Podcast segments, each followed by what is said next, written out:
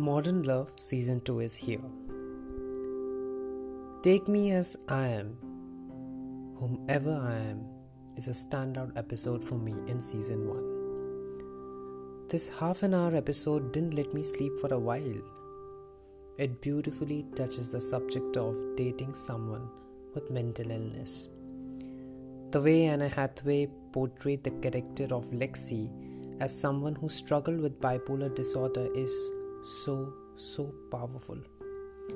And not to forget, friends we all long for who can sit and listen without any judgments.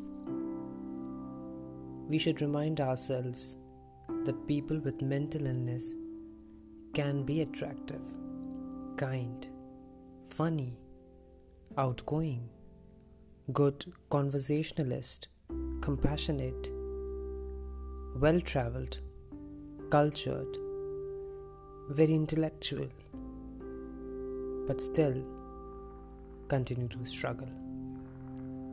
We need to talk more about this. It is necessary.